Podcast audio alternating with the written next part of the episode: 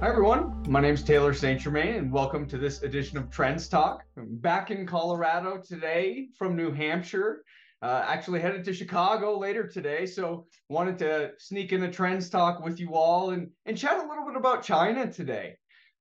Particularly looking at China's growth now compared to where China has been in the future and we've noticed a, quite a significant slowdown in the pace of growth that China's been experiencing in recent years. One relationship we look at is the US industrial production index to China's industrial production index. And we overlay the quarter over quarter growth rates with one another. Now, the US has been a developed economy for quite some time, typically growing somewhere between 0 and 5%. Of course, different cycles, different growth rates, but generally speaking, in that low single digit to mid single digit growth rates. That's very indicative of a developed economy. However, when we look at China, for example, back in the early 2000s, it wasn't unusual to see the 312 rate of change for China industrial production growing in the double digits, in the high double digits in terms of 15 to 20% range.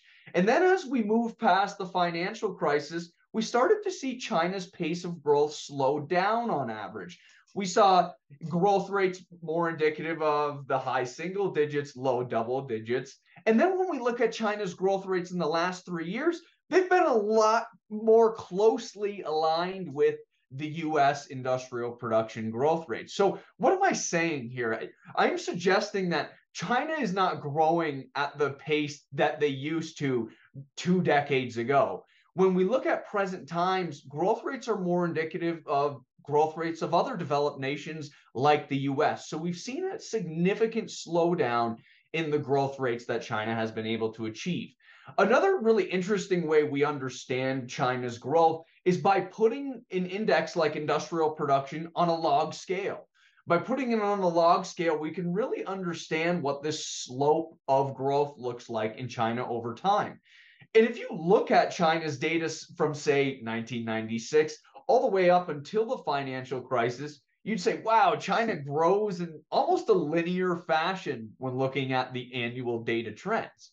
However, in this post Great Recession era, post 2009 era, we can see that that slope has slowed down significantly. That linear trend that we might have seen back in the 90s and early 2000s has not continued, and we've seen that slope bend or that slope weaken as we look at the last couple of decades.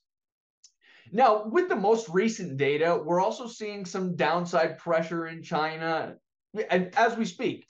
Really, as we look at China's industrial production, their the performance of their consumer, we've seen some of the weakest growth rates in these indexes, whether it's China industrial production or China consumer total retail sales over the last three years compared to the growth rates that we've seen again back over the last couple of decades. We've actually seen some negative growth rates out of China industrial production in, in China consumer goods retail sales over the last three years, really during this pandemic timeframe, post-pandemic timeframe, where we hadn't seen negative metrics throughout the data history.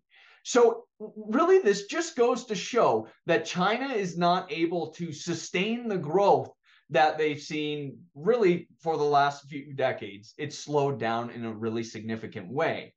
When we look forward, we do forecast China's economy to grow at about 3.8% for 2023, and that's compared to 2022, and then slow down to 2.4% growth in 2024, followed by 3.5% in 2025. So it's clear from our forecast, we see this trend of China growing at a much slower pace, a lower rate continuing for the next few years. China faces demographic challenges.